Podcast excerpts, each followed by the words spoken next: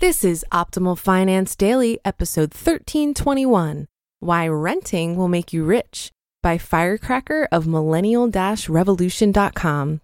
And I'm your host and personal finance enthusiast, Diania Merriam. This is the show where I narrate posts from thought leaders in personal finance every day in less than 10 minutes. And for more blogs being narrated for you daily, search for Optimal Living Daily in the podcast app of your choice and hit subscribe. On today's show, we're going to hear a compelling argument for renting. Housing is the number one expense for most of us, and people seem to have pretty strong opinions on the rent versus buy debate. So let's get right to it and continue optimizing your life. Why Renting Will Make You Rich by Firecracker of millennial revolution.com. Rent is throwing your money away. You'd be stupid not to buy a house. Buying a house is the only way to secure your future. These are all phrases I'm sure we've heard over and over again from our parents, from our friends, from our coworkers. When I told my mother I'm financially independent and don't ever need to work again, her response was, So what? You don't even have a house. Boomers just can't stop selling the idea that buying a house is the only worthy life goal and anyone who rents is a loser. So, who created this illusion? Banks? Real estate agents? Boomers? After all, they're the ones who stand to make a killing from all this. With interest rates laughably low and housing prices absurdly high, how can they possibly not win? But houses are not the cash cows that they've led us to believe, and here's why I refuse to buy one. Renting lets me have a better career. Do you know what happens when you buy a house? You get stuck in the same place for 5 to 15 years. Why? Because you incur real estate agent costs, staging, maintenance costs, and lawyer fees every time you sell. Additionally, for the first few years, your money is going towards interest and not towards building house equity. House owners are more likely to stay put, even if there are better jobs elsewhere.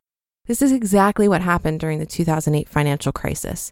Job vacancies existed at the same time as rampant unemployment. Why?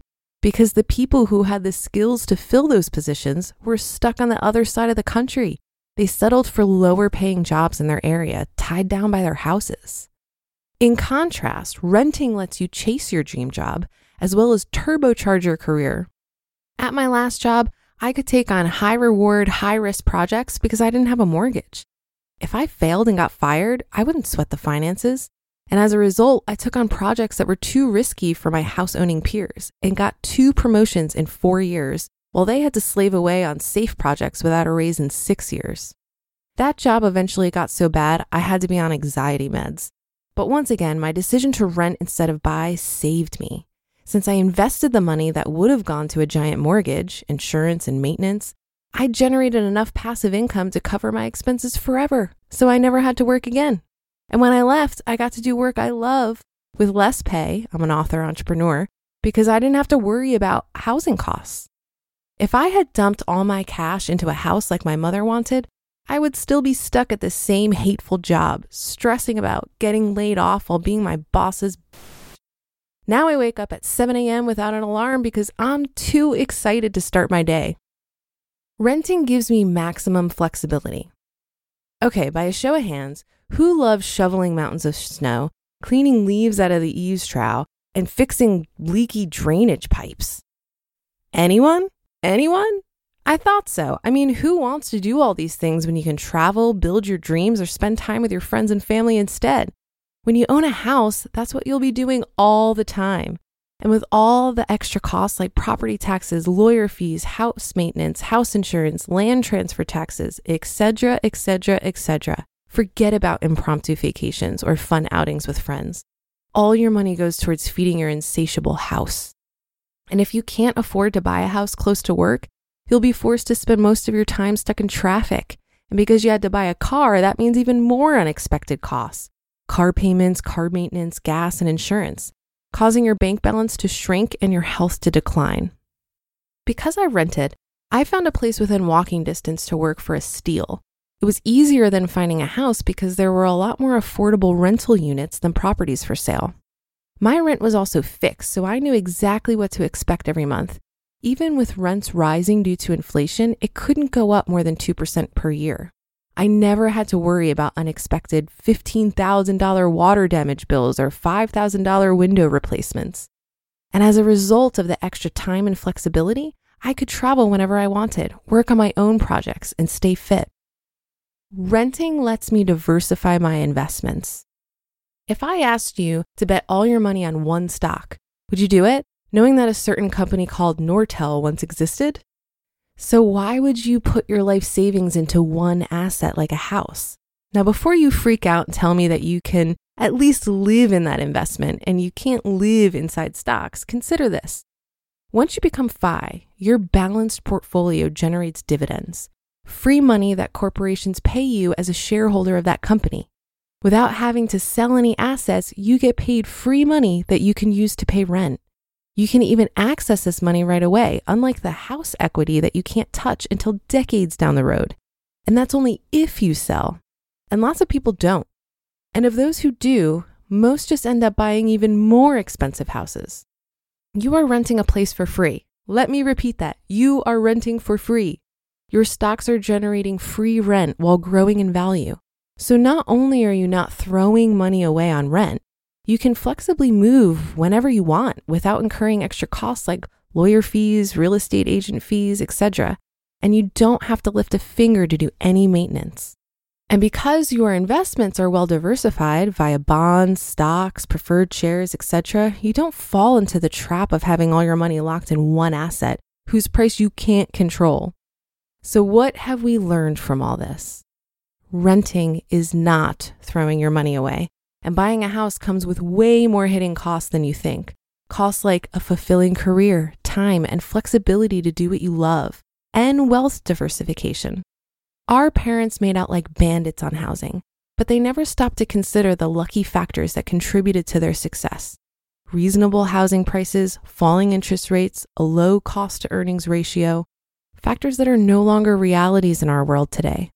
So let's stop blindly following our parents' advice and start making our own choices. Let's ditch the house, build our wealth, invest it, and live the life we've always dreamed of. You just listened to the post titled Why Renting Will Make You Rich by Firecracker of millennial revolution.com. And a big thank you to Netgear. Tis the season to upgrade your Wi Fi. When you're connected to your world by Wi Fi, be sure it's the best.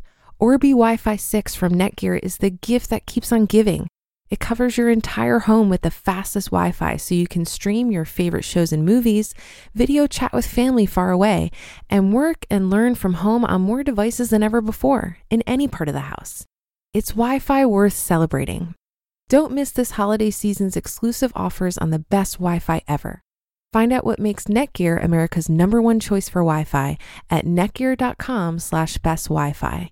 That's netgear.com slash best Wi-Fi. And I have that linked in this episode's description. Okay, so Firecracker made some compelling points here. I'm reminded of this interesting article in the New York Times I saw recently that stated that the top 10% of the wealthiest households own nearly 90% of the stocks in America, while those in the bottom 90% own little more than half of all the real estate in America. Thought that was interesting. However, I'm not sure that all these points apply to everyone.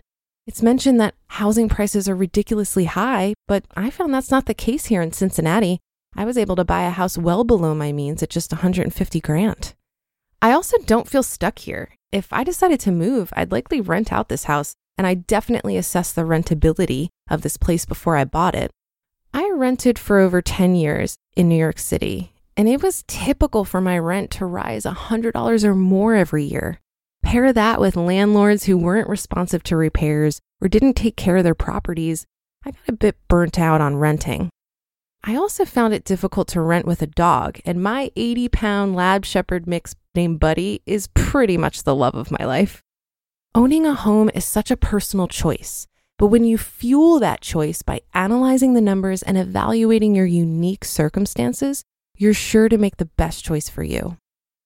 And that'll do it for today. Have a happy rest of your day, and I'll see you on the Thursday show tomorrow, where your optimal life awaits.